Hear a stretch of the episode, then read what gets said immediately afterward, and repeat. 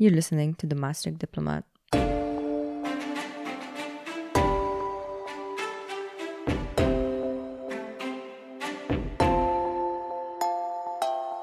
In the past year and a half at least, Sri Lankans have struggled with exploding inflation rate, foreign currency debt, and gas cylinders. They're facing food and fertilizer shortages, power cuts of several hours per day, and endless queues to get a few liters of fuel. The United Nations calls this the perfect storm, a conjunction of the effects of COVID 19, financial tightening, and the increase of commodity prices. And indeed, after a devastating 26 year long civil war, the 2019 Easter Sunday attacks, and the pandemic, Sri Lanka has hit rock bottom in 2022.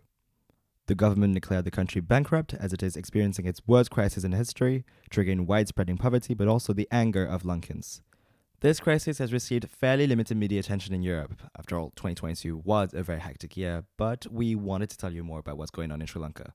Today, we're reflecting on what made Sri Lanka a failed state, but we're also paying tribute to the never ending kindness of Lankans.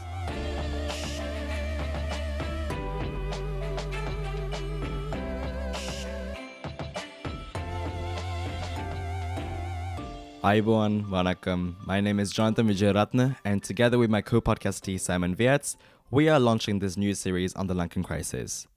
Both Simon and I have Lankan backgrounds, and we felt compelled to tell you more about what's happening in our little island. We're releasing this first episode on the 75th anniversary of Sri Lankan's independence from the British, 4th of February 2023. It is common to hear older Lankan people regret colonial times, claiming that back then the country was doing well and we had peace. This nostalgia is obviously based on romanticization, and quite frankly, I don't think New Age colonial rulers would care that much about the people of Lanka. But the thing is, neither does the current government. Today, while thousands are struggling to make ends meet, the Sri Lankan government has decided to spend 200 million rupees, roughly 500,000 euro, on a ceremony to celebrate the national holiday. Mind you, Sri Lanka is still bankrupt. On this episode, Simon is discussing the impacts of this crisis and its roots with Dr. Tamila Ananthavinayagan from the University of Nottingham, and I'm speaking with Sarita Irugal Bandara, who coordinates a mutual aid structure to help people in need in Sri Lanka. Little disclaimer before we get started. The two interviews you're about to hear were recorded early in the last semester, in September and October 22. For personal reasons, we have delayed the publication of this podcast. However, their contents are still relevant today – the crisis is still ongoing and will probably last for another few years. On to Simon now. Sri Lanka is suffering the most severe economic crisis in its history. The 22 million inhabitants have to fight immense inflation, a shortage of, of electricity and petrol. Ex President Gotabaya Rajapaksa, who is accused of nepotism and corruption, fled the country after protesters have occupied the presidential palace and the president's residence in July. He recently returned from exile in Singapore, whilst now his former government colleague Ranil Wickremesinghe has taken over his job. The IMF made a deal with the Sri Lankan government to provide 2.9 billion US dollars, which, however, according to finance experts, will not be a sufficient remedy. Dr. Tamil Ananthavinayagan, a human rights scholar from the University of Nottingham and former student of Maastricht University, is the author of the book Sri Lanka, Human Rights and the United Nations. We invited him to discuss the situation in Sri Lanka. Welcome and thanks for being here. Thank you. Thanks for having me.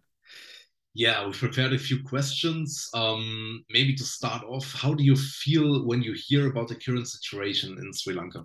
Well, I think, uh, like for many um, Sri Lankans, uh, whatever their political allegiances and what their ethnic belonging is, I think um, that uh, when I hear about the current situation in Sri Lanka or the, the ongoing situation, it is it is depressing, mm-hmm. and it is certainly uh, not um, triggering emotions of happiness. Um, Sri Lanka is going through the worst financial crisis um, ever, and uh, it is uh, it is disheartening to see on a very daily basis uh, through social media, uh, through the news, that um, uh, that people are uh, debating whether they should um, buy fuel or should they rather skip their second or even third meal. Uh, the situation is dire on the ground. People are suffering. And uh, frankly, I am a Sri Lanka, I belong to the ethnicity of the uh, the, the Tamils in Sri Lanka. I really um, uh, don't care what your ethnic belonging is. It's uh, it's a very depressing situation for the country and for the people. And do you also maybe still have relatives uh, or also friends in Sri Lanka and uh, can share some some some stories about how they are coping at the moment? Well, I, I, I do have still my relatives uh, in Sri Lanka. They live in Colombo. They live in Trincomalee. Uh, they live in Jaffna. Um, and uh, while they belong to the upper middle class in Sri Lanka, they were doing uh, well uh, even before the economic crisis. Uh, when I contacted them once the first signs of the economic turmoil were kicking in, Mm-hmm. Uh, and when I when I called them to ask guys, do you need money? Uh, shall I transfer some money uh, for you to support you? Um, they just simply responded. All of them uh, responded. My cousins, my uncles, my aunts. They responded. Listen, um, we don't need money. Yeah. We just simply don't have the stuff to buy. We have the money, but we cannot buy the stuff. We cannot buy medicine. We cannot buy um, some uh, basic goods like like baby formula. Uh, one of my cousins has a little son now, um, so uh, it is it is really disheartening to hear this even firsthand from your own family. I can imagine that it's uh, it's very upsetting, and also like just just from watching the news, um, I'm also very touched by that actually.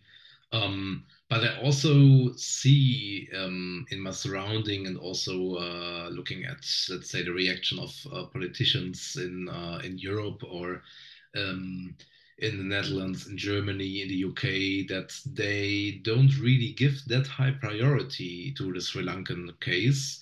I mean, for sure, there are problems uh, in Europe at the moment as well, just hinting at the Ukraine uh, crisis and um, the energy problems. Um, but yeah, in a way, would you also wish that people would be more aware of the crisis of Sri Lanka and um, maybe there's also a specific aspect of it that comes way too short in the public discussion for you. I, I mean, it's a it's a very good point that you're that you're ra- raising here. I mean, it's like uh, the famous um, scholar uh, from the Third World Approaches to International Law, uh, a scholarship that I myself belong to, um, has said once it's about the, the mythology of indifference. And I think we are thinking that um, an issue is uh, completely indifferent to us. Uh, and we are valuing some other issues much higher than um, uh, other issues at, in some other parts in the world. Um, and obviously, I would like to see Sri Lanka more on the radar. Uh, I would like to see Sri Lanka uh, being mentioned in the in the second sentence of uh, of uh, the Daily Journal in Germany, Netherlands, Ireland, UK, or wherever. Uh, but the problem is that we live in a Eurocentric world, which is driven by economic interests. Um, Sri Lanka, nonetheless, has a economic interest, at least in the regional context, but also at the international level.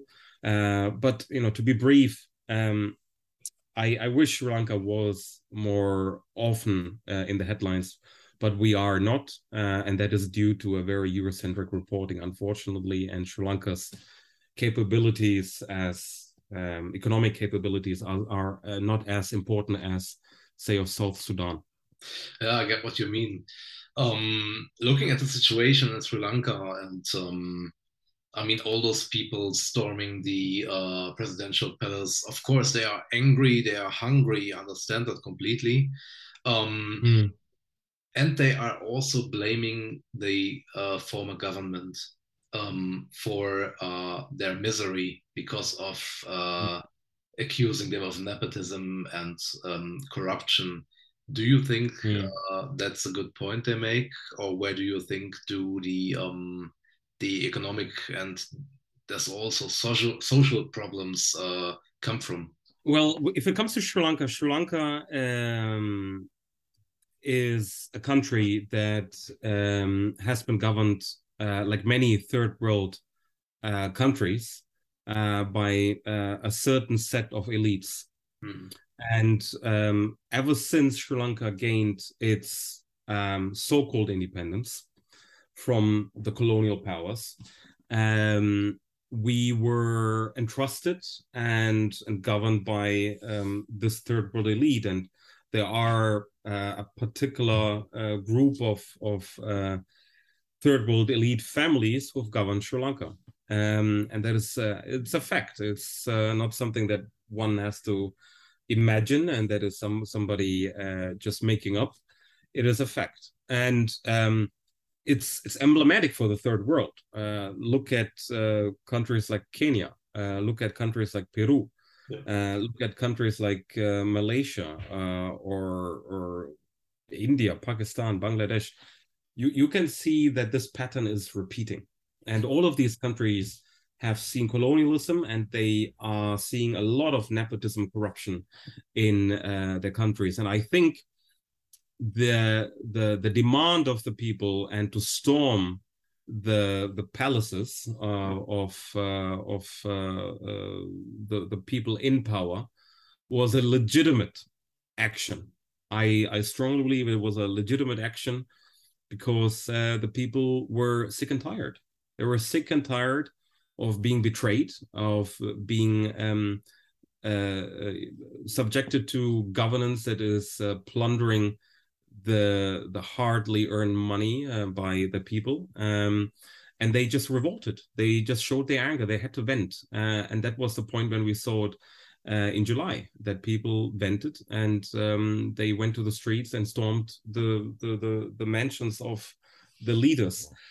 Now um, having said this now there were a range of issues. Um, it was definitely corruption. Um, the Mahinda Rajapaksa family uh, the Gotabaya Rajapaksa family uh, were spearheading that very endeavor uh, of um, pillaging the the household of the people. Um, but it's also complete economic mismanagement. Um, and uh, uh, some world events have also played a role, such as the war in Ukraine, uh, moreover, the declining uh, demand for uh, tea and rubber.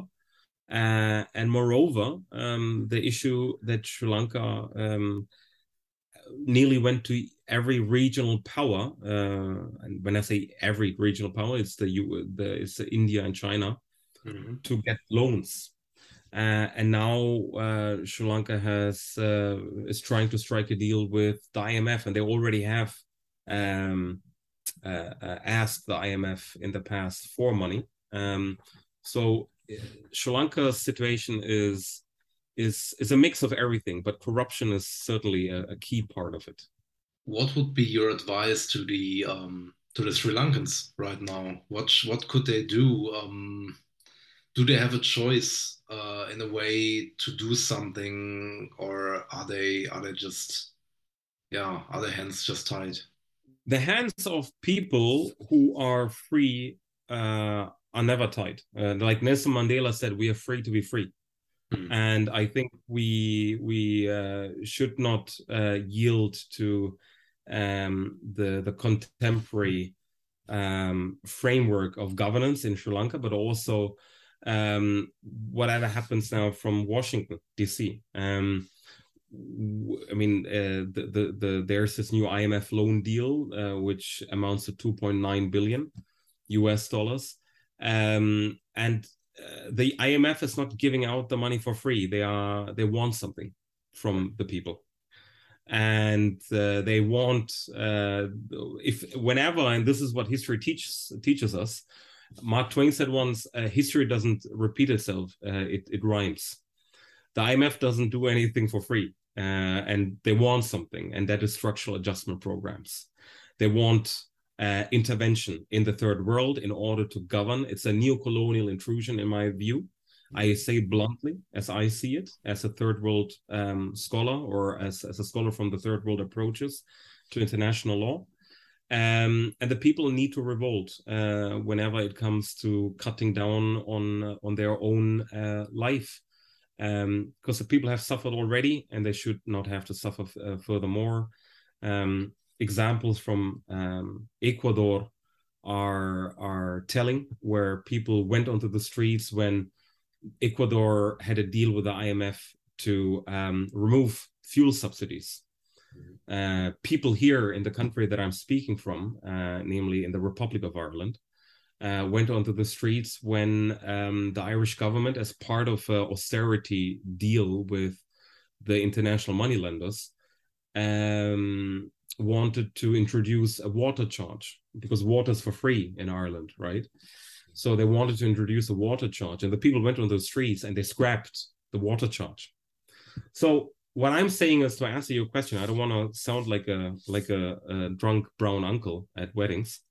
Um, and what I want to say now is people have to revolt uh, and they have to show the people's power that needs to come to the forefront.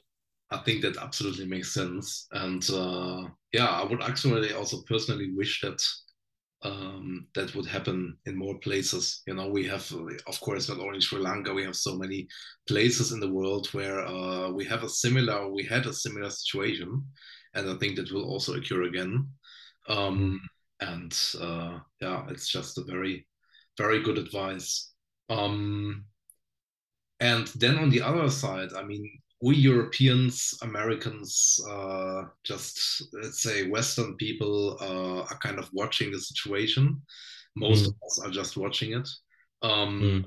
What could we do? What do you? Uh, what would you like uh, Westerners to do in this situation? Mm. It's actually an excellent question. Uh, well, first of all, decolonize international law and decolonize international governance and decolonize uh, international politics.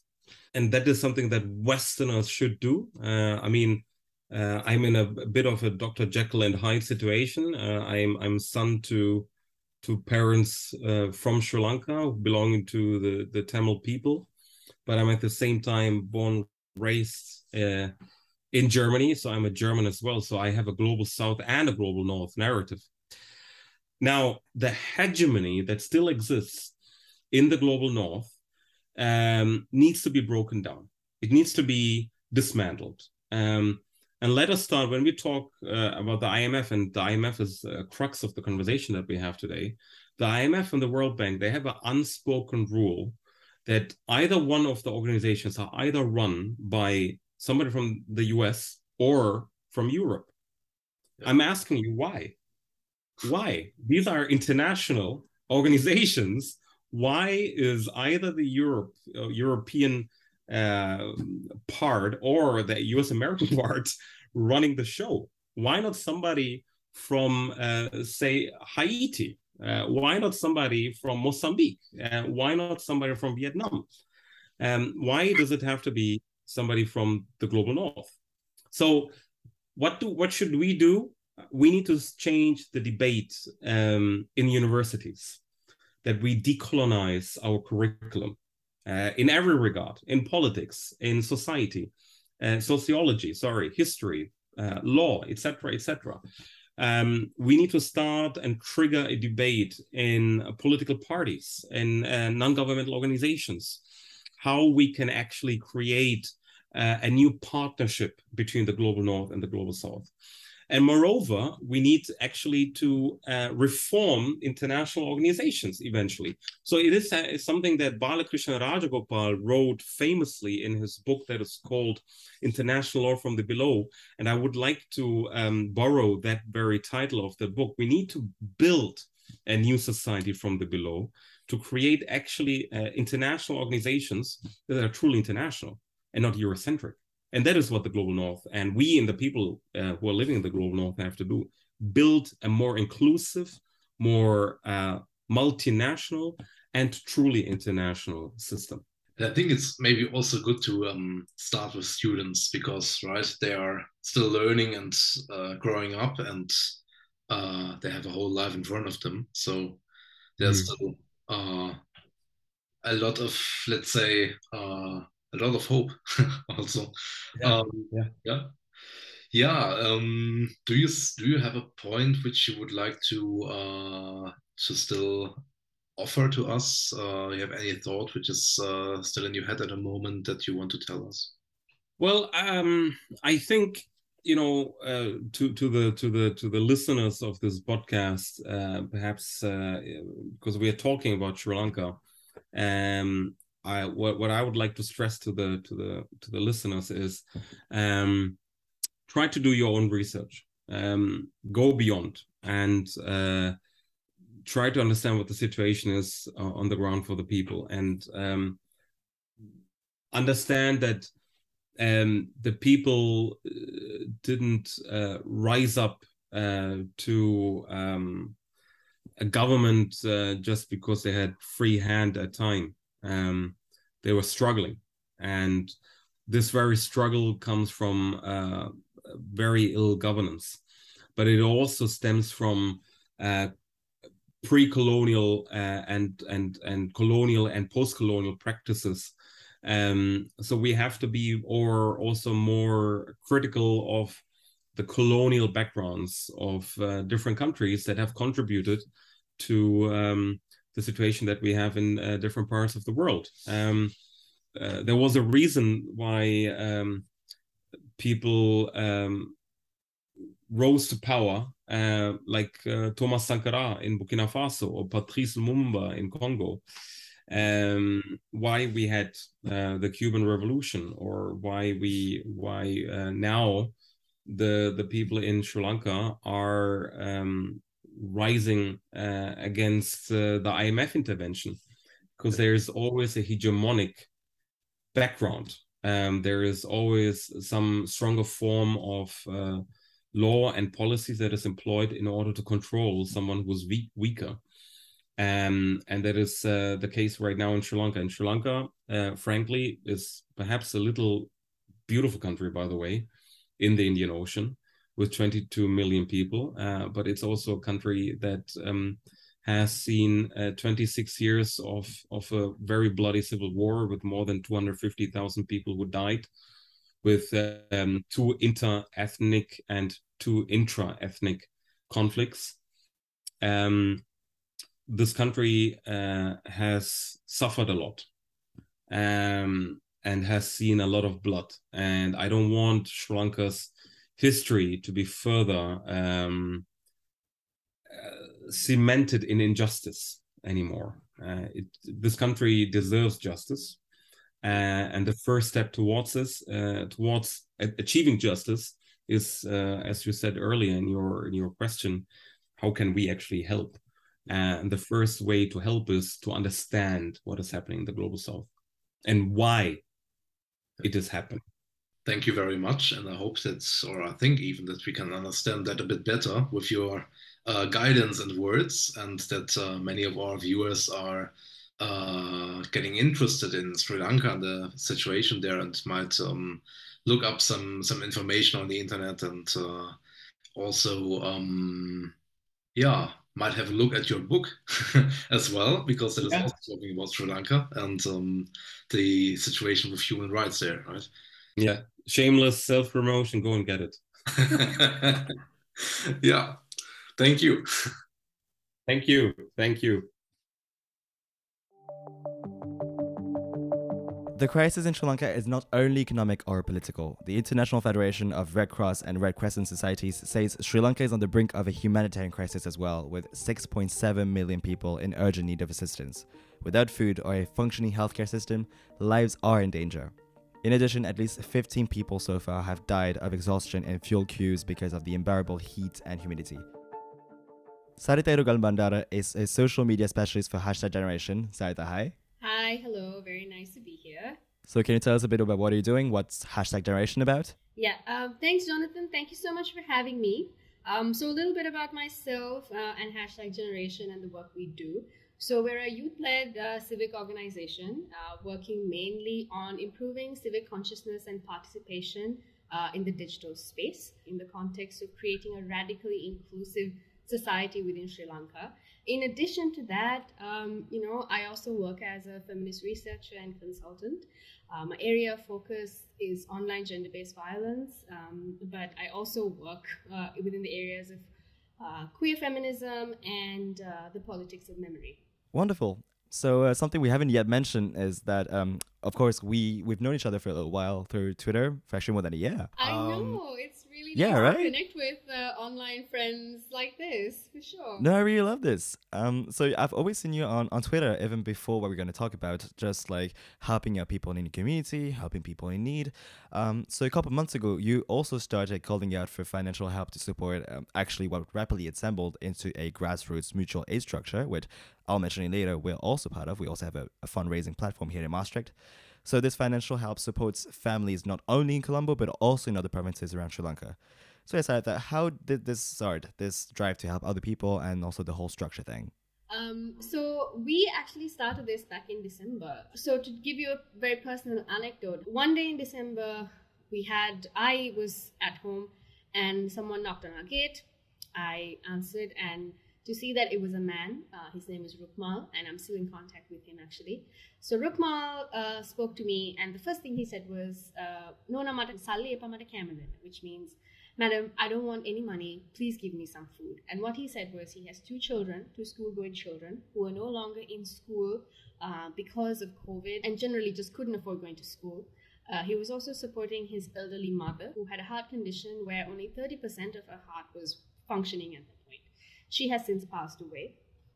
And Rukmal himself was an artist who was out of work. And to make matters worse, he had had a really bad fo- a fall from a scaffolding some months ago, which left him incapacitated to actually work long hours on his feet. So at that time, I only had a packet of summer and a carton of milk to give him. And I remember thinking that this is absolutely unacceptable. Just the fact that people were asking for food instead of money, I think signals to a level of desperation that is quite irreversible.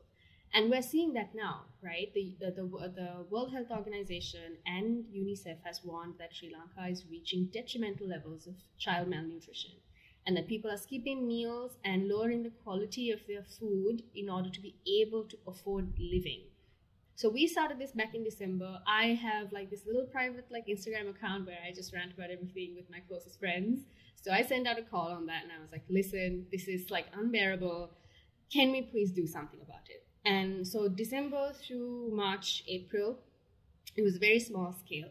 Uh, my friend Hasini Jayawardana, shout out to her. Uh, she's been my rock throughout all of this. So she immediately started crowdfunding through her Venmo. No questions asked, right? She was, she's been such a pillar and I love her so much.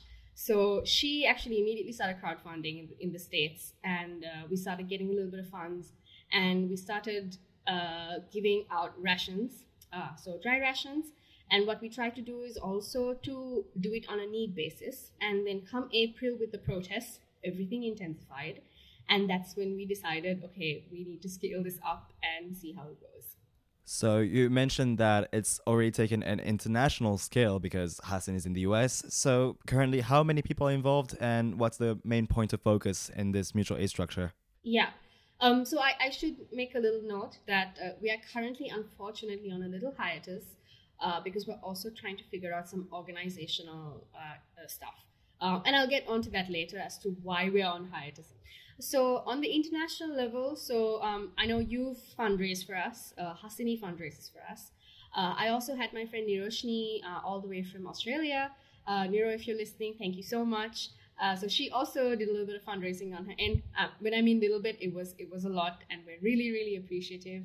And in addition to that, we actually had our diaspora community come all the way through, and we're very very grateful for that it was so nice because some days like we would have no money in the account and i would just say i would just go on twitter and be like hey guys i really need money like we have a ration drive i don't know what to do.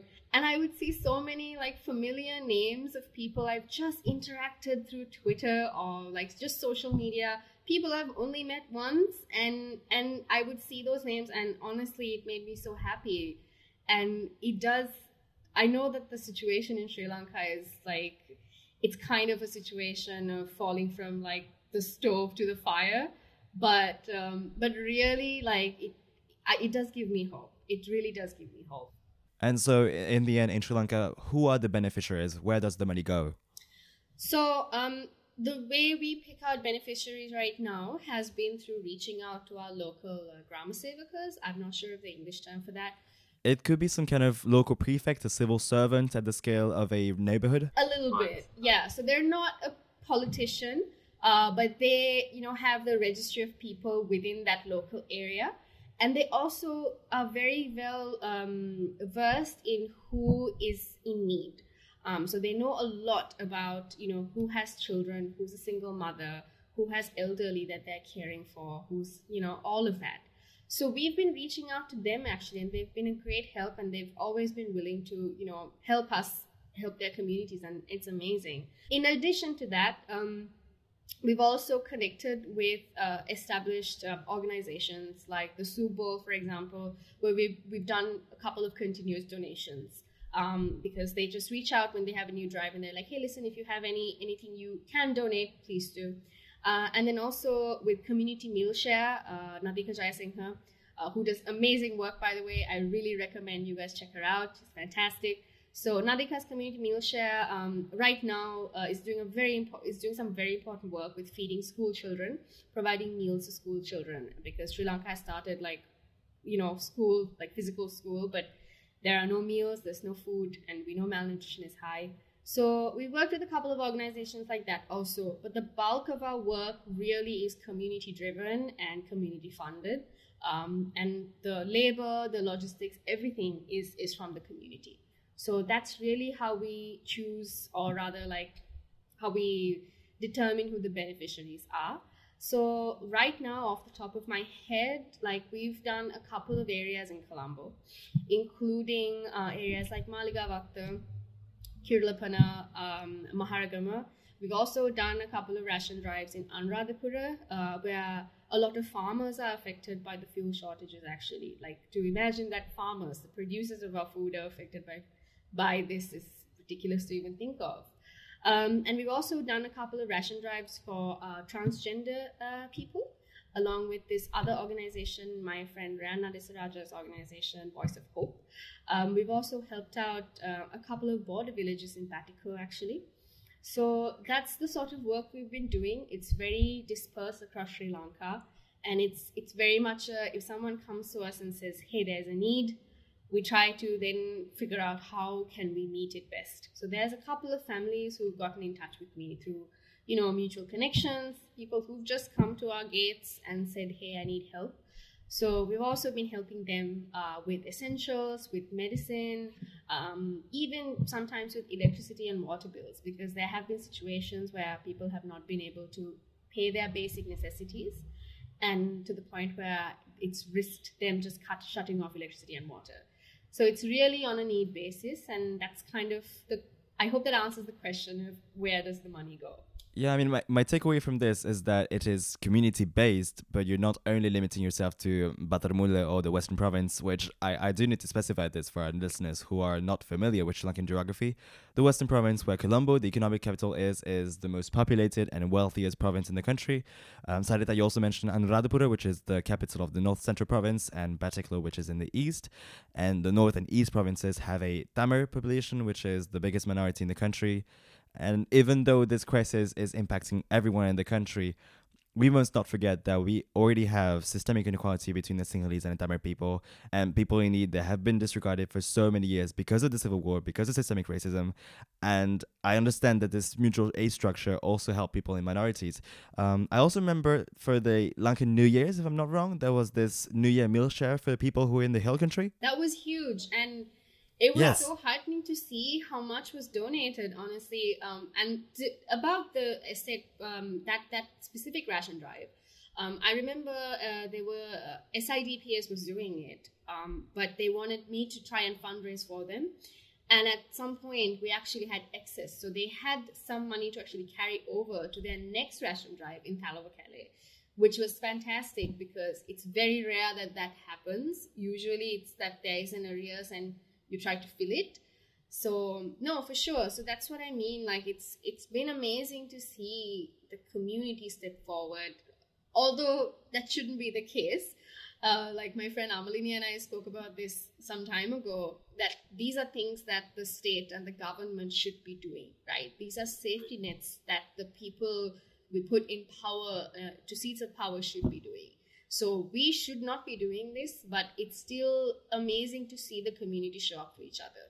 Absolutely it does show hope because even in times of darkness, you can still see a, a huge amount of solidarity and also a high sense of generosity that we as Lankans have. I think we're, we're also very famous for this. Um, we've kind of touched upon this already, but maybe to make matters more concrete and give a better understanding of the scope of this solidarity movement, um, can you tell us how much money has been gathered and how many families have been supported? Sure. Um, so just full disclosure because we've not done like a complete audit of this. Um, but at a glance, we have easily raised um, close to uh, 8 million. Um, this is between April to uh, August, right? So about 8 So 8 million rupees? Yeah. Rupees, yes, rupees. Yeah, so just roughly 22,000 euro. Yeah, there you go. And um, yeah, as far as um, how many families this has all, all also like helped out, um, this has helped about close to 700 families. And that is not counting like i said the individual families that we help. And also uh, it's also not counting other endeavors like community meal share donations to we've made to like the soup bowl. Um, and also we've made a couple of donations to uh, foundations that take care of disabled children.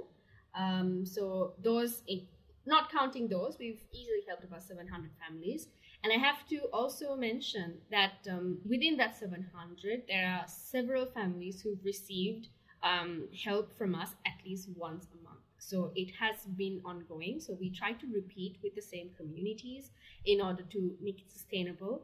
Because what happens a lot is uh, people tend to give ration, giving ration packs in Sri Lanka is seen as like quote unquote charity and you do it one time for like your birthday or like your grandma's you know death anniversary or something and you're like oh yeah i collect a good karma. So we did not want to reproduce that bullshit model of like morals you know morality and like collecting like karma points. We wanted to make it sustainable and part of that meant also um, trying to repeat that whenever we can so by whenever we can, I mean, sometimes we ran short of funds by the end of a month and we just couldn't repeat it for that month. But for like communities in Anuradhapura, Maharagama, Kirulapana, yeah, we've done it every month since April, uh, with the exception of August, since we are currently on hiatus to uh, figure some stuff out. So yeah. Okay, well, higher to the aside, so there's already this kind of circular structure already system. Um, but yeah, nonetheless, do you have any next steps? Maybe things you would like to do more, or maybe other initiatives you want to come up with? Sure, absolutely. So one of the first things we want to do is to register as an organization. I really have so many mixed feelings about this because I hate the idea of like then intrinsically creating this like weird hierarchy. But the reason behind making it or registering as an organization is twofold. Uh, one is because we, some of us kept getting calls from the banks asking uh, why we were getting such large amounts of money and why we were moving it around. And I think they were very suspicious, especially with this forex crisis. We don't want like that to also affect our like personal lives, right? So that's one thing. The second thing is also improve transparency. I think when you register as an organization, it is easier for you to then, you know, get some someone professional to do an audit every year. There's someone to take care of your finances because really, like, I don't know, you know, how to do an audit and stuff. Like, my knowledge is to like take a calculator and do the math and like, you know, see what what's the balance and all that.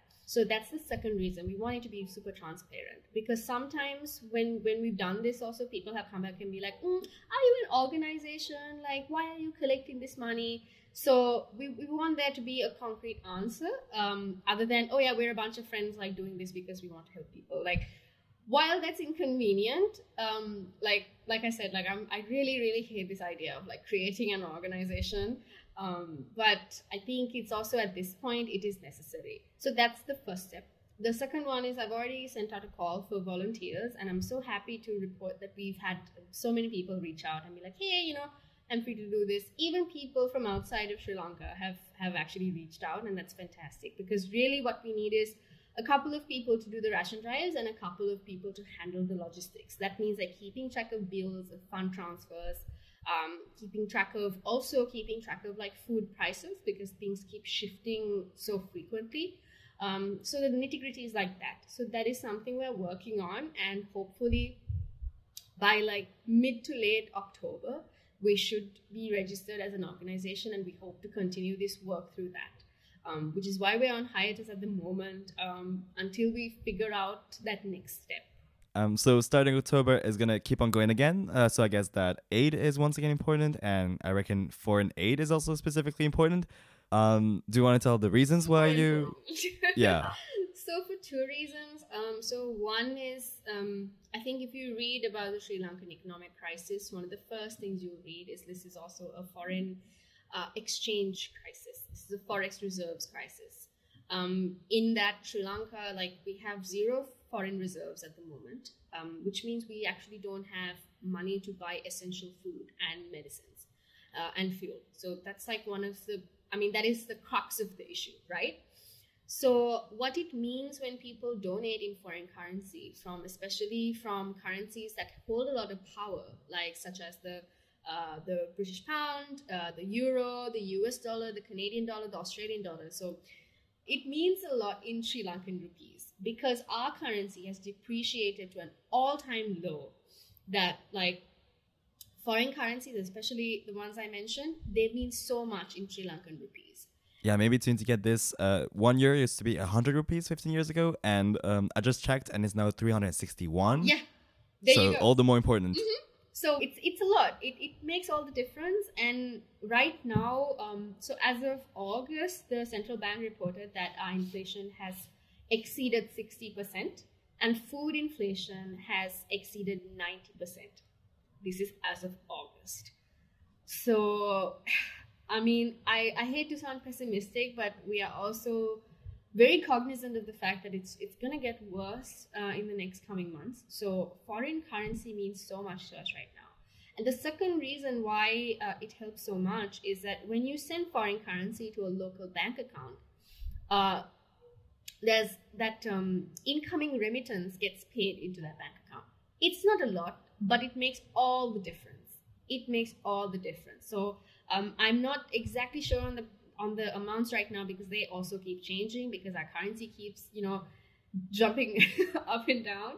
But like per per dollar per euro there's like a, a, an amount of rupees that gets uh, debited into your account. So for any not just for me but for any organization in sri lanka that's doing like mutual aid work um, getting foreign currency means a lot. It, it honestly it, it means a lot more and it can do a lot more than uh, people donating in like local currency.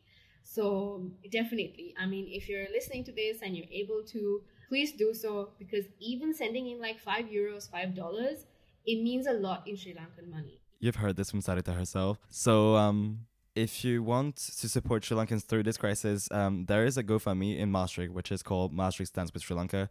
Um, we will add the link to this podcast. And um, if you're able to, please do donate. It's just really important that we support these people because, of course, this is a crisis that has been never been seen before in the history of Sri Lanka since independence in 48. And um, yeah, um, any final words, Sarita?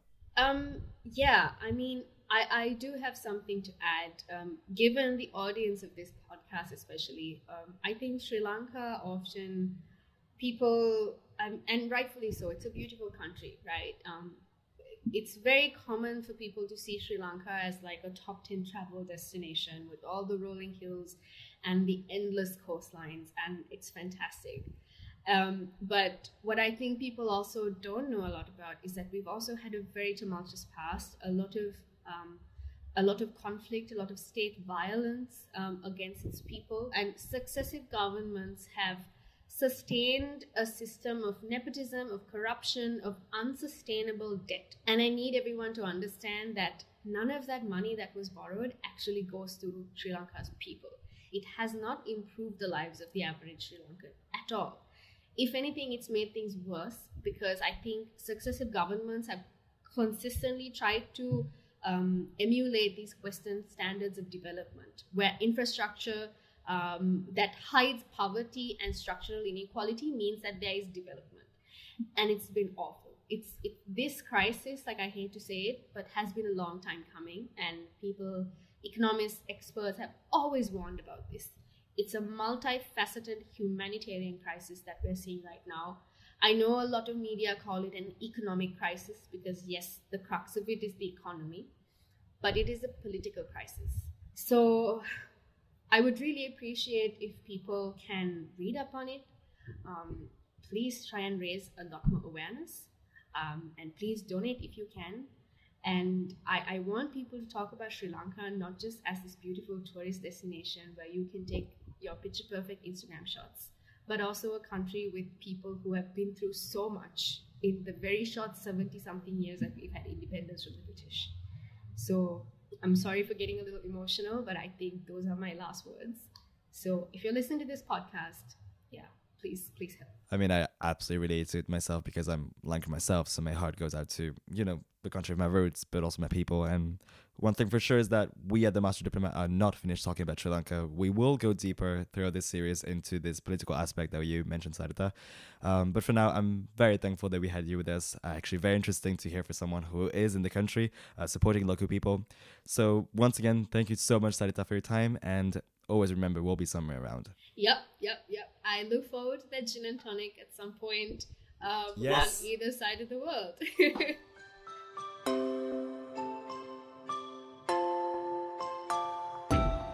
This was Facing the Perfect Storm, the first episode of our series on the crisis in Sri Lanka. Thanks again for Dr. Thamil Ananthavinayagan and my friend Sarita Irugal Bandara for enlightening us with their perspectives. Once again, if you want to show your support, the resources are linked in this podcast. Next time, we're taking you on a trip to Sri Lanka, exploring how life there looks, or rather sounds like nowadays. Until then, Parisamin, take care. The music for this podcast episode has been produced by Stone Ocean. This podcast episode has been recorded and produced by Jonathan Vijay Ratna and Simon Viertz. Edited by Jonathan Vijay Ratna. Stay tuned.